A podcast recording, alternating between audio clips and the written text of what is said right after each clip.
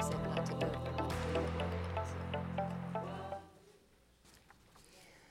Good morning. And welcome to University Heights United Methodist Church. We want to welcome newcomers, those watching us live, and our radio congregation on WICR. I'm Susan Hancock, your program director. Our pastor is David Newen. Our liturgist this morning is Jim Coy, and Mary Lynn Winslow will be doing our children's moment. The altar flowers today are in honor of Clark Wilson for his birthday on August 11th and are a gift of his grandmother, Sharon Wilson. Happy early birthday, Clark. Next Saturday is our drive-through community lunch starting at 11:30. So please join us for this free event. All are welcome. Always great food. We are collecting school supplies during the month of August for our Children's Center, Sunday school classes, and School 65. So if you're out shopping and want to put a few of those extra things in your cart, please do, and we'll be glad to take those items. Our Children's Center garage sale is still coming up August 27th through the 29th. So if you have treasures you'd like to donate, please bring those to the church. And I hope you've joined me in praying while you wash your hands for 20 seconds. Keep it up. Prayer is powerful. Please stand now as you're able and greet one another with God's peace as a, our social distancing allows.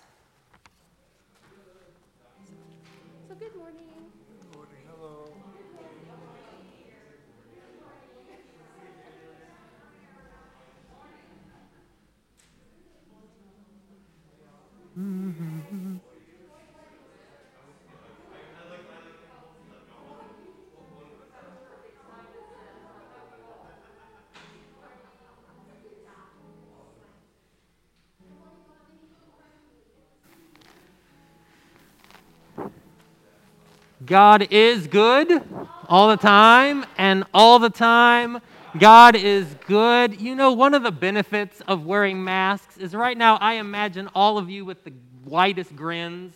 You may be grimacing under there, but to me, it looks like you're filled with joy today. And I hope that be, is the case as we worship together.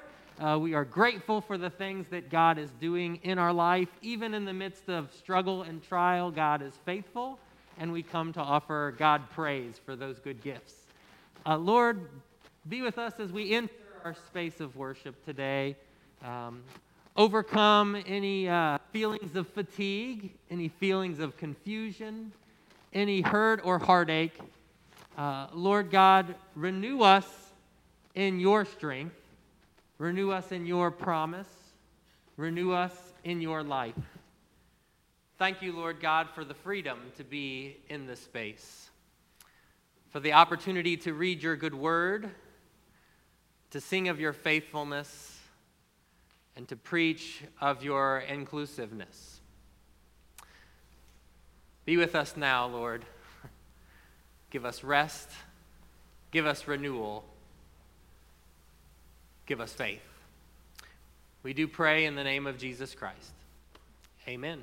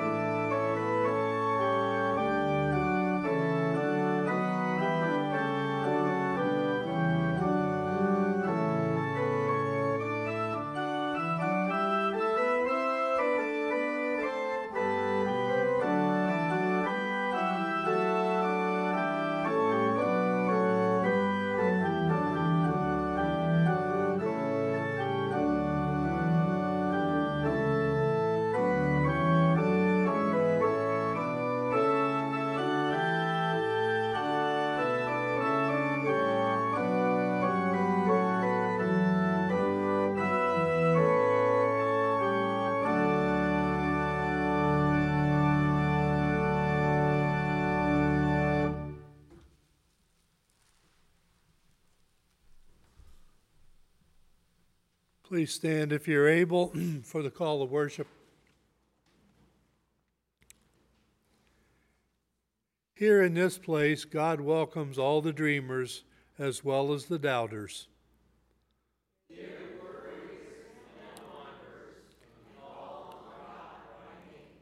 Here in this time, we can remember all the ways God has graced us.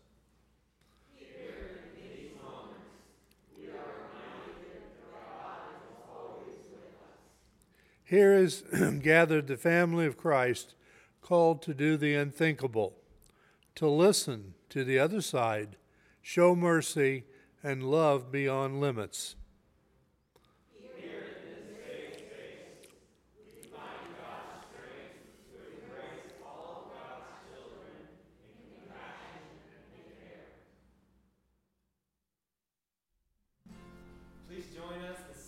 This hymn of praise, Blessed be the tie that binds.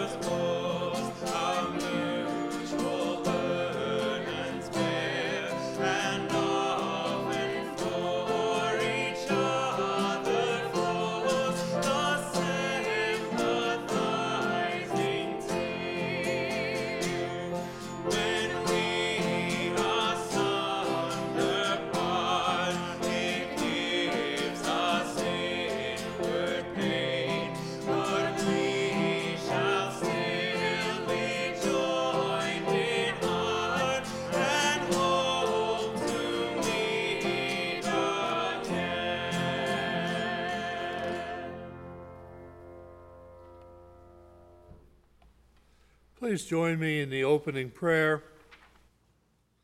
God of family, of Abraham, Isaac, and Jacob, and of all our ancestors, grandparents, and parents, you teach us to love through relationships. We experience the blessing of family as loved ones help us to mature and grow. We use your faithfulness through the witness of those who have raised us to know you. Thank you, Lord, for the gift of family. Forgive us of our harm and neglect toward family. Heal us in the wounds of family. Reconcile us to the family we have cast aside.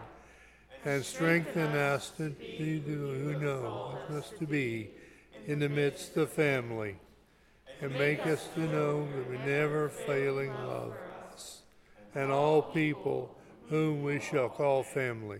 Amen. Please join me in the affirmation of faith, the Apostles' Creed. I believe in God, the Father Almighty, maker of heaven and earth, and in Jesus Christ, his only Son who was conceived by the Holy Spirit, born of the Virgin Mary, suffered under Pontius Pilate, was crucified, dead, and buried. The third day he rose from the dead and ascended, ascended. into heaven, and sitteth at the right hand of God the Father Almighty. From hence he shall come to judge the quick and the dead. I believe in the Holy Spirit the Holy Catholic Church, the communion of saints, the forgiveness of sins, the resurrection of the body, and the life everlasting. Amen.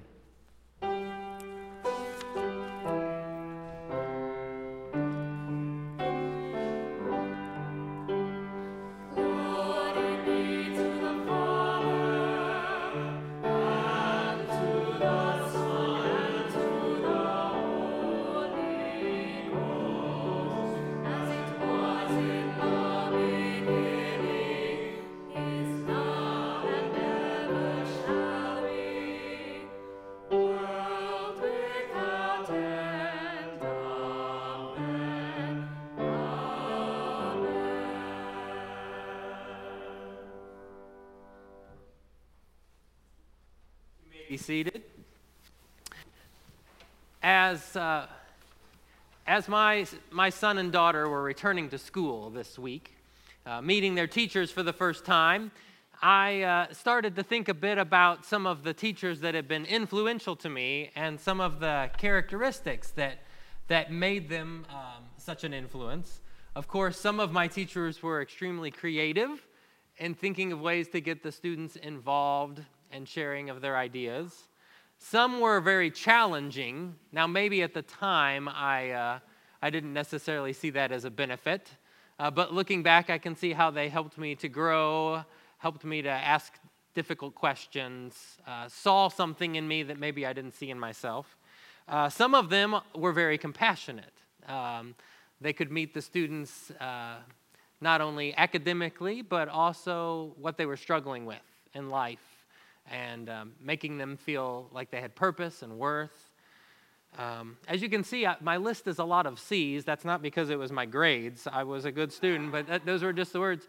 So as I was on the C theme, I wanted to say kooky, but that sounds with a K, I think. So I'll go um, personalities between charming and crazy. Uh, some teachers just have this exuberance, they make you laugh. They make you question what is wrong with this person, but you remember them because their personality was so striking. This year, to add to the C list, though, as we think about our teachers, we must add also courageous for uh, their willingness to serve in situations of, uh, of risk as they risk themselves in the ways that they teach in new ways, as they try to adapt to challenging times. It's not that teachers haven't been courageous for years, but in a unique way, in a unique season, they bring much courage to their work. And so um, I invite you to pray over teachers, giving thanks for those that you continue to remember from 40, 50, 60 years ago that impacted you, uh, as we pray for teachers that give of themselves now.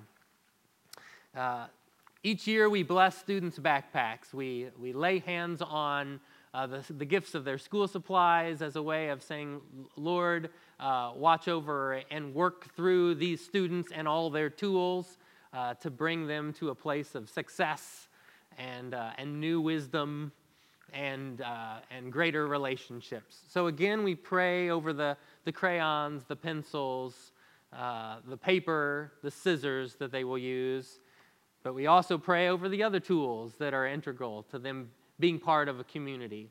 And whether they're meeting online or in person, uh, we pray for students and all that they must consider uh, to learn this year. So, will you join me as we pray for our courageous teachers, our bold students, as they begin another school year?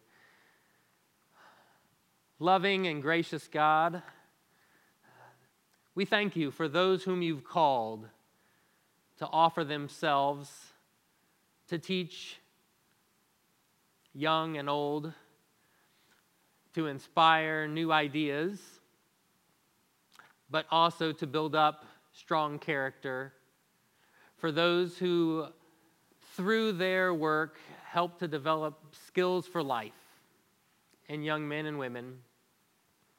We pray, Lord God, for those who are teaching this fall, uh, for those who are in leadership overseeing the start of school years, for those who are contributing to the safe space of meeting an in person school, whether they work in the hallways, in the office, in the cafeteria. We pray for your blessing and protection over each of them. We pray for he- health. We pray for safety from harm. We pray for perseverance and patience as we adapt to school, which is all new.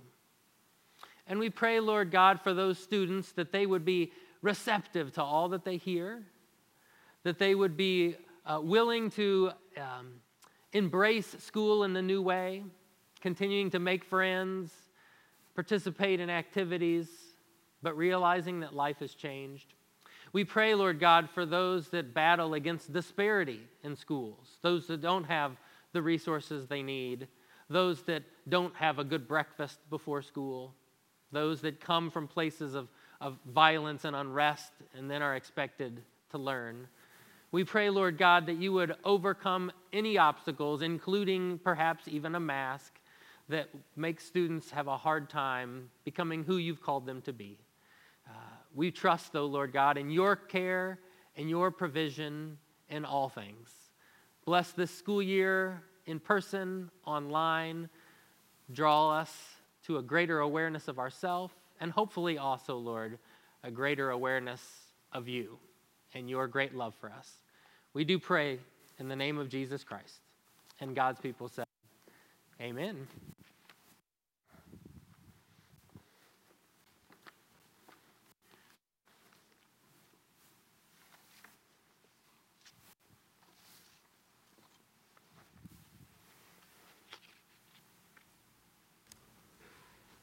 The Old Testament lesson today is taken from the 37th chapter of Genesis, verses 1 through 4 and 12 through 28. Jacob settled in the land where his father had lived as an alien, the land of Canaan. This is the story of the family of Jacob. Joseph, being 17 years of age, was shepherding the flock with his brothers. He was a helper to the sons of Bilhah and Zilpah, his father's wives. And Joseph brought a bad report of them to, the, to, his, to their father. Now Israel loved Joseph more than any other of his children because he was the son of his old age. And he made him a long robe with sleeves. But when his brothers saw that their father loved him more than all of the brothers, they hated him and could not speak peaceably to him. Now his brothers went to the pasture to pasture their father's flock near Shechem. And Israel said to Joseph, Are you not your brother's pasture? Are not your brothers pasturing the, shop, the flock at Shechem? And come, and I will send you to them. He answered, Here I am. So he sent him. Go see, excuse me, go now see if it if it is well with your brothers and with the flock, and bring back word to me. And so he sent him from the valley of Hebron he came to Shechem. And a man found him wandering in the fields, and the man asked him, What are you seeking? I am seeking my brothers, he said. Please tell me where they are pasturing the flock. The man said, They have gone away. For I have heard them say, Let's go to Dothan. So G- Joseph went after his brothers and found them in Dothan. They saw him from a distance, and before he came near to them, they conspired to kill him. They said to one another, Here comes the dreamer. Comes, come now, let us kill him and throw him into one of these one of the pits. Then we can say that a wild animal has devoured him, and we shall see what will become of his dreams. When Reuben heard it, he delivered him out of the hands, saying, Let us not take his life. Reuben said to them, Shed no blood, throw him into this pit here in the wilderness, but lay no hand on him, that he might rescue him out of their hand and restore him to his father. So when Joseph came to the brothers, they stripped him of his robe, the long robe with sleeves that he had worn, and they took him and threw him into a pit. The pit was empty, there was no water in it. Then they sat down to eat, and looking up, they saw a caravan of Ishmaelites coming from Gilead, where with their camels carrying gum, balm, and resin on their way to carry it down to Egypt. Then Joseph said to his brothers, excuse me, Judah said to his brothers, What is it profit us that we kill our brother and conceal his blood? Come now, let's sell him to these Ishmaelites and lay him not and lay not hands on him, for he is our brother, our own flesh. And his brothers agreed. And when some Midianite traders passed by, they drew Joseph up, lifting him out of the pits, and sold him to the Ishmaelites for twenty pieces of silver, and they took him to Egypt. Bless the word of our Father.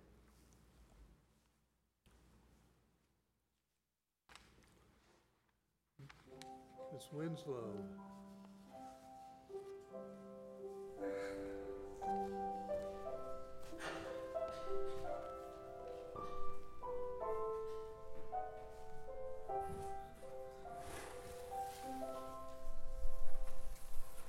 Well, boys and girls, big and small,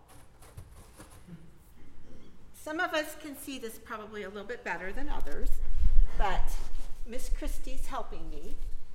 I wanted to talk with you about maybe times when you have been hurt and um, maybe somebody hurt your feelings really bad, somebody didn't want to play with you on the playground.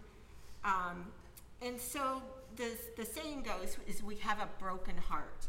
Well, the, the theme of today's worship service is, is getting along with people and how do we, how could we heal a broken heart if we are Christians? And so I'm thinking one of the things that Miss um, Vicky or Miss uh, Susan has been talking to us about is every time we wash our hands, we should pray. Well, I would encourage you that every time you use a band aid, that would be a good way to heal something. So if you take a band aid and we put this on our heart, this one says that we could be understanding of one another. So that's one way to heal a broken heart. And another one would be to offer forgiveness. If someone hurts you, let's offer some forgiveness. Let's not strike out and be angry back. Let's be forgiving. Of course, we could love others. That's a good way to, um, to start to mend our broken heart. Even when someone hurts us, we can still love them back. It's hard, but it does work. It's possible. One way that lots of us in our church um, try to me- mend broken hearts of those people in our community is because we serve others. So think about that. We can serve others, and that is a good way, whoops, to begin to mend a broken heart. We serve others in our church by working in the Bibs pantry. We serve others by um, serving at Fletcher Place. So lots of different ways. And when we serve others, of course, we are caring for others. So that's that's a good way to do that. Whoops, I dropped that one. I need my kids up here to help me today. Sometimes when things are really bad, we um, you might have heard on the news that there were some demonstrations. So, um, one thing we could do is we could strive for justice for all people. And so, justice is a way that we could um, try to mend that broken heart. And of course, one of the most important things we can do is that we can pray for one another. So there are people who have less than we do. There are people who their minds and their hearts are not the same as ours. So let's pray for them and hope that we can help them to um, understand and be kind and um, overcome their difficulties. And the hymn that we read, sang just a little bit ago, the Blessed Be the Tie That Binds, it talks about bear each other's burdens. And that is a really good way to help heal broken hearts. That's one thing a Christian could do, would be to bear another's burdens, which means that we understand what they are going through and we try to help take that difficulty away from them. And the other thing that the hymn talked about, we should have kindred minds. And that means that we should, as Christians, think alike. We should read our Bible, we should study, we should think alike and have a kindred mind. Because indeed, we are all God's children. All of us are God's children. And that's what I want you to remember. So the next time you fall and skin your knee and you pull out a band aid, do me a favor and just remember to pray for those who might have a broken heart in our world today. Thank you very much, and I can't wait to see you all back here in Sunday or in uh, worship with us. And that day will come sometime soon, I know. Have a good day.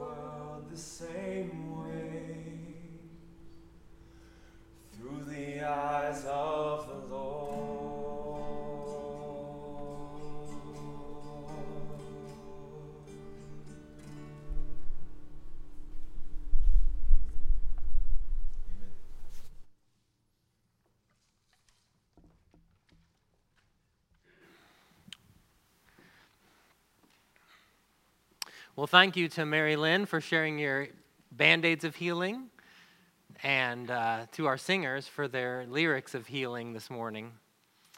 We're going to think about family. Family's a funny thing. In family, we can find some of the, the greatest blessings. Um, I hope that you have experienced on some part a home of safety and nurture. Family ties us to a story, right? It helps connect us to a history. It tells us who we are, where we belong. We learn from our family certain values, certain worldview. I would hope family brings to us encouragement and support, helping us to become who God's called us to be. In family, we can find joy and laughter. How has family to you been a blessing? How do you love your family? And those same people, those same lovely people, are the ones that drive us nuts. They are the ones that bring stress and frustration, our family. We assume family will share similar perspectives, ideas with us. They'll make similar judgments on most important things in life. We have certain expectations of trust and closeness towards family. But when disagreement erupts, when we feel hurt or betrayed, that wound that is carved is so deep when it's family. And it lingers, you know, that unresolved conflict in family until we are unbending in our bitter opinion of that other person. When has family damaged you? The best and worst of family is captured in some of these quotes. Never judge someone by their relatives, Charles Martin says. Raising a kid is part joy and part guerrilla warfare, says Ed Asner. Happiness, it's having a loving, large, caring, close knit family that lives in another city. that's, George, that's George Burns. Like all parents, my husband and I do the best we can, hold our breath, and hope and set aside money to pay for our family therapy, says Michelle Pfeiffer. You, it was the very best of times and the worst of fa- times in Joseph's family today.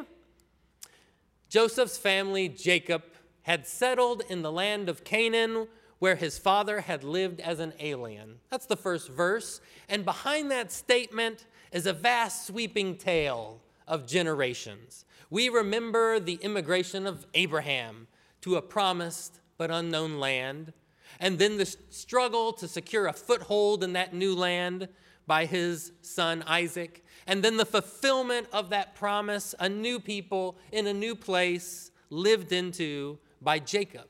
And now Joseph and his brothers inherit this rich heritage of God's faithfulness and call moving through his family. We would expect such a family to be rich in its blessing and its understanding and its, and its action and its happiness. Only these folks linked with God also inherit some particularly gross, nasty fruit growing on their family tree favoritism, bitterness, family secrecy, betrayal. When folks argue we need to return to the good old family values of the Bible, I often wonder what parts exactly. Remember how Abraham favored Isaac over Ishmael. Remember how Isaac chose Jacob over Esau. And now Jacob himself is showing favoritism to Joseph over the other brothers. Yes, Joseph was a surprised child in old age, but he wasn't the youngest. That would have been Benjamin. Joseph was a dreamer. That was a talent that resonated with his dad. Hard telling to know exactly why he was the favorite, but Jacob had no trouble showing it. It was evident as he listened to the young teenager's complaints against his older brothers, rather than insisting, Jacob, you need to find your place in your ancestral line here. But most notably, Jacob made his favor public in the gift of this costly robe, this long sleeved garment, fancy, adorned in such a way it made Joseph look like a little prince. The brothers were looking at their Levi jeans and their Hanes tank tops, and then over at Joe's Gucci sport coat and accessories, and they thought maybe something here is not quite right.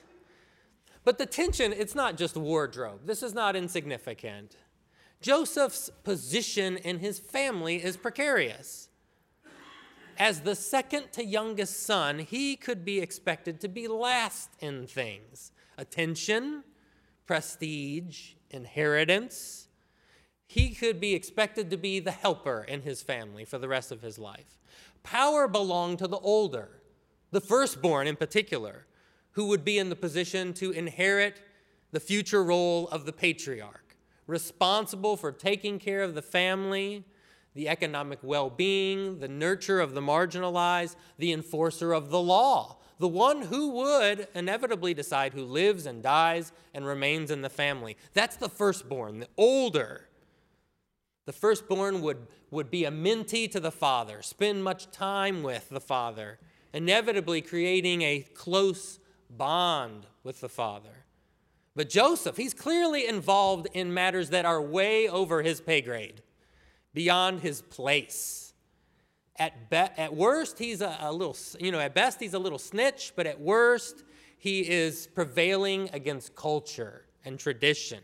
Everyone knew your status was based, first of all, on your gender and then when you were born. And he should have been way down in order of receiving any kind of perks or benefits.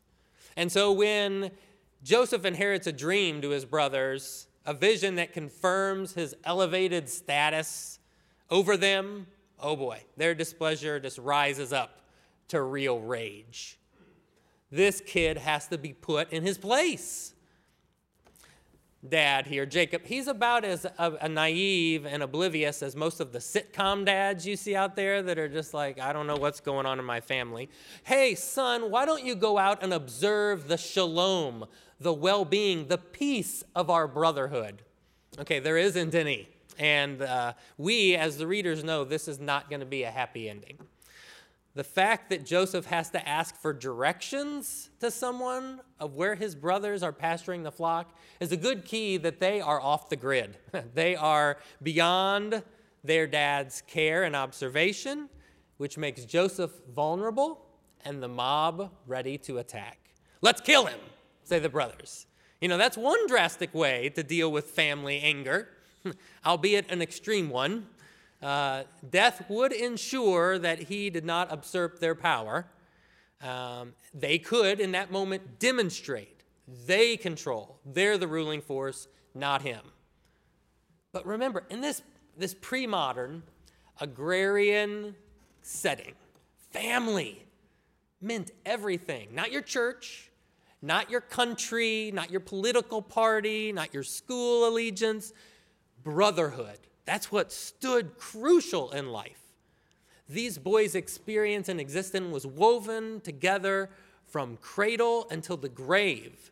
But this threat of a deviant one, they were willing to cut down, tear from the earth, void his claim of sanctity of life because he was breaking with code. In surprising fashion, it's the oldest, it's Reuben, who breaks up the animosity, suggests something a little less gory. How about we mock, abuse, and abandon him instead? That's, that's progress, I guess, if we choose shame and mental traumatization and physical domination as progress, but that's their plan crush his spirit, strip him of his robe, instigate physical abuse, throw him in a well, and then sell him to a bunch of traveling foreign nomadic people. But they had done the right thing. Of course.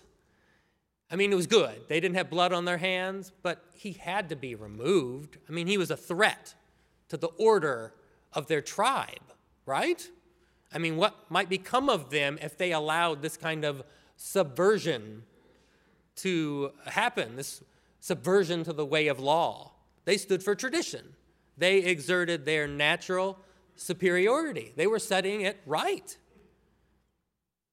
If someone is caught kidnapping a fellow Israelite and treating or selling them as a slave, the kidnapper must die. We must purge evil from among you. Well, that's from Deuteronomy, though, right? God hadn't given them the law, so they weren't supposed to know that yet, of course. Kid... Maybe you followed this story through. Have you read it before? You know where Joseph ends up.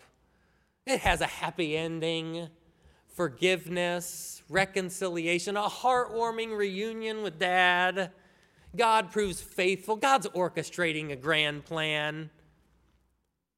But I'm going to insist that you stay in the moment with this story. When the traders passed by, they drew him up, lifting him out of the pit, and sold him. That's where it ends. Pretend like you haven't seen the sequel yet. Struggle with that reality. In this family, there is a disposable family member.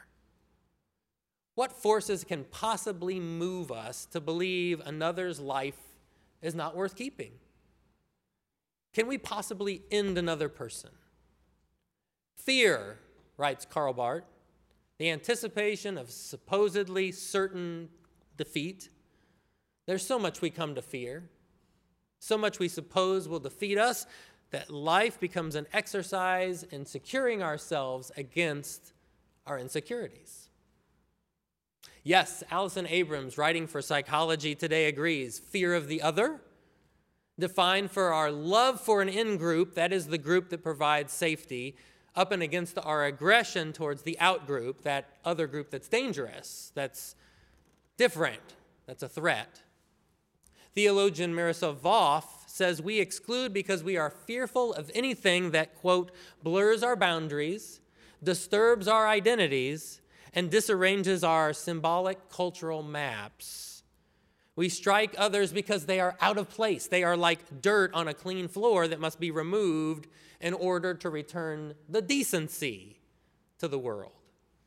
There's also, though, fear of ourselves in hatred you know, often the things we hate in others is because of that in which we are afraid within us. I may be insecure in my decision making, so it's much easier for me to say, You're stupid. It's my idea of saying, You're terrible, not me. Abrams also says that hatred fills a void.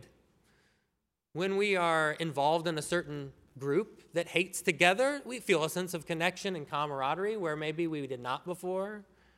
And hatred becomes a way of distracting us from really the challenging work of discovering who we really are, the void that's caused by our own hopelessness or inadequacy or shame.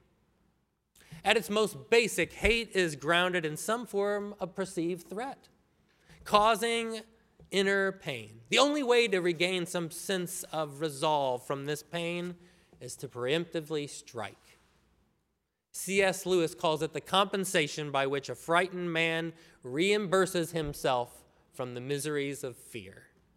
The more we fear, the more we hate, and each moment of hate is a temporary relief from that inner suffering. Which sounds right on to the story of these brothers, this, these brothers that have been caused this pain within them, petty jealousy, which is leading to a sense of loss of their privilege, now that it's game time, fraternal loyalty, brotherhood falls to the wayside in order to protect their place and relieve that pain. You know, throughout this narrative, we've been talking about family, biological family, blood kin, and listening. Maybe that's where you've placed yourself. You are resonating at the level of a daughter and her mother or two brothers or a husband and spouse. There's fear, there's brokenness surrounding these intimate relationships that have defined you. Maybe you're feeling like pressures are coercing you to perpetuate harm where there should be love. And that's a valuable place to think about today. But I can't help see this story with a wider lens, revisiting the faces of folks like Breonna Taylor, Ahmaud Perry, Arbery, or George Floyd, believing there are disposable members within our human family. History in textbooks and in our current newspaper would say, We approve. According to the Southern Poverty Law Center, in 2017, there are 917 organized hate groups in the United States. Adherents, adherents willing to risk of themselves to perpetuate that philosophy. There are disposable family members. The story will not leave us today without asking where in God's global family of humanity do I denigrate, subjugate others to maintain my place of position, my privilege in this family? Whom am I willing to push down or push away because I'm afraid of how my life might change if their perceptions were heard and understood, honored, or allowed? God's later rescue of Joseph demonstrates divine justice. However, the sovereignty of God's liberation does not release us from moral responsibility. The responsibility to hold up the sanctity of life, the blessedness of each person made in the image of God. As far as we can see at the end of this story today with Joseph, He's suffering, there's no justice in sight, and the question is who will object and who will act? Facing the fear of being vulnerable, utterly human, that is what allows us to connect and feel and love others. It's inevitably about cre- uh, creating cracks, creating cracks in the system that perpetuate hate.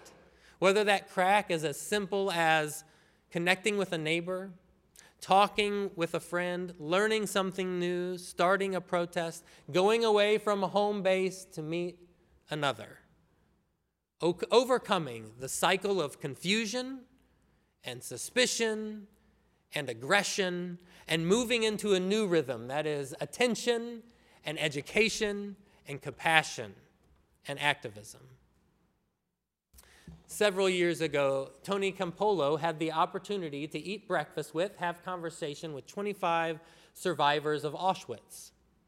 They had, they had a, a great time together, and as he was asking them, he said, After what you've been through at the hands of the Nazis, what kind of feelings, emotions come over you when you hear someone speak with a German accent? And one of the men answered, I was just a boy when they put me and my family uh, into a cattle car in a city in France and started us on a long journey towards the concentration camp. We had no water, we had no food, but each night the train would stop and sit still for a few hours, and time would pass, and there would be a sprinkling, just a few German people who would come out of the woods, sneak out in the dark, and push in between the slats of the cars pieces of bread, cups of water. Their generosity kept us alive. What they did was at great risk, undermining great powers. So, whenever I hear someone with a German accent, I could remember those of hate and I could hate. But instead, I say to myself, could that voice I hear be a child or a grandchild of the one who dared to step in in my time of need. Friends, we come often each week to church to commit to our faith, to commit our brokenness to God and ask Christ to step in and heal and restore. We call it a moment of conversion. When we do so, though, we not only commit to placing our trust in God's saving grace, we also commit to loving the things that God loves. And that God so loved the world that it would not perish, but have life. I invite you to pray with me in our renewal of our commitment in stating that there are no disposable members of our family. Gracious and loving and almighty God, we thank you for your blessing. We thankful, we are so thankful for the love that you exhibit to us, that even when we are at our, our weakest and our worst, you reclaim us. You tell us that we continue to be cherished to you, that we are beloved, that within us are the sparks of your own very nature, God. Indeed, you have no place for sin. You heal us of those iniquities. Upon the cross, you set us free. You set us free into a life, into a calling, which is to build this type of place, this type of world modeled after your heavenly design. In such a design as the cherishing of one another, the learning of perspectives from each other, of hearing each other's voices. Lord God, we come again today to recommit our love for you. Save us from our sin, Lord. Make, with us, make us a new creation. Put me right, Lord. Make me to see you as the priority. Make me to see your work, your initiative as my priority. And in doing so, help me to see the beauty in all those around me, even those which cause me great trouble, great stress. Lord God, by your Holy Spirit, it is possible to overcome, to listen anew, to put hatred aside, to seek your guiding light. Today, Lord God, I commit, we commit to loving you with our whole heart and loving our neighbor as ourself. We pray, Lord God, you would be active in the lives of, of those who are so important to us. Lord God, we know that you have healing strength. Continue to bring healing into the lives of Mary Stallhut and Sue Hudson, recovering from surgery, for Phyllis Austin on her recovery journey, for Pete and Martha Morris and their battle against challenging diagnoses. We pray, Lord God, that you would surround Susan in her season of grief at the loss of her cousin, David. We pray over the preschool center staff as they resume services tomorrow. You've healed them, Lord. You've brought them into a place. All of them are, are positive, uh, or all of them are positive and healing. No more COVID amongst the staff. We pray, Lord God, that you would renew them in their, in their strength, their courage, to impact the children that attend here. And we pray, Lord God, over those names that we know personally, but we're not expressing publicly, that need you, that need to know the depths of your care, the extent by which you will go to rescue. Reaffirm us, Lord God, that our prayers for them will be answered. We thank you, Lord God, for your constant faithfulness. Be with us as we live into our new commitment that none of your children would be disposable within our family. We thank you in the name of Christ. Amen. Lyrics of a song that met my attention just this Friday I thought I might play the little tune for you, but I wasn't quite sure how our social media friends would like us playing that song. So, a few words as I close from those lyrics. Maybe you're not like me. Maybe we don't agree, but maybe that doesn't mean we got to be enemies. Maybe we just get brave, take a big leap of faith, call a truce so me and you can find a better way. Perhaps take some time to open our eyes and look and listen. We're going to find we're more alike than we're different. When did kindness become so revolutionary? When did hatred become so ordinary? Turn it around, flip the script, judge slow and love quick. God help us to become revolutionary in our families. Thanks be to God. Amen.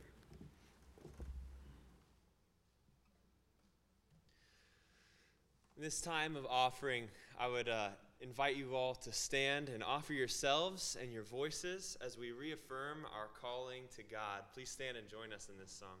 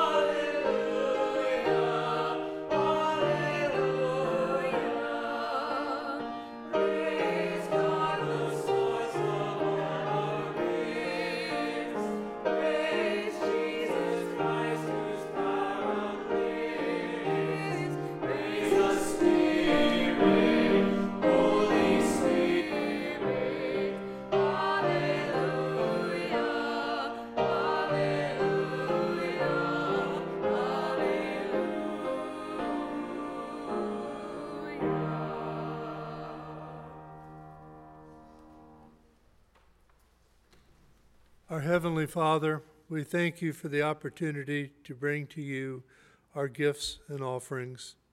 We ask that you bless them, multiply them, give us guidance and direction as to how those can best be used. In thy name we pray. Amen. Please join us in the same of compassion. Help us accept each other.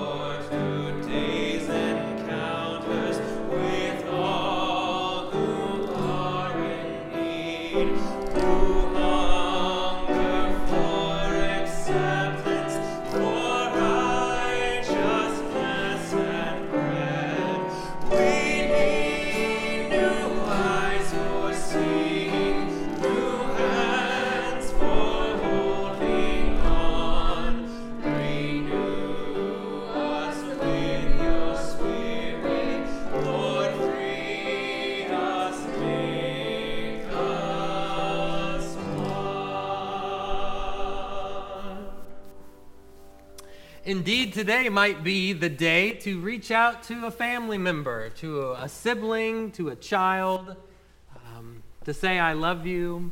I'm sorry if I've wronged you. At least I've never sold you into slavery, you might say to them. Not yet. Seek to renew those relationships with your family, with all of our family, our church family, your neighborhood family, our community family. Go forth loving as God has loved you. Amen.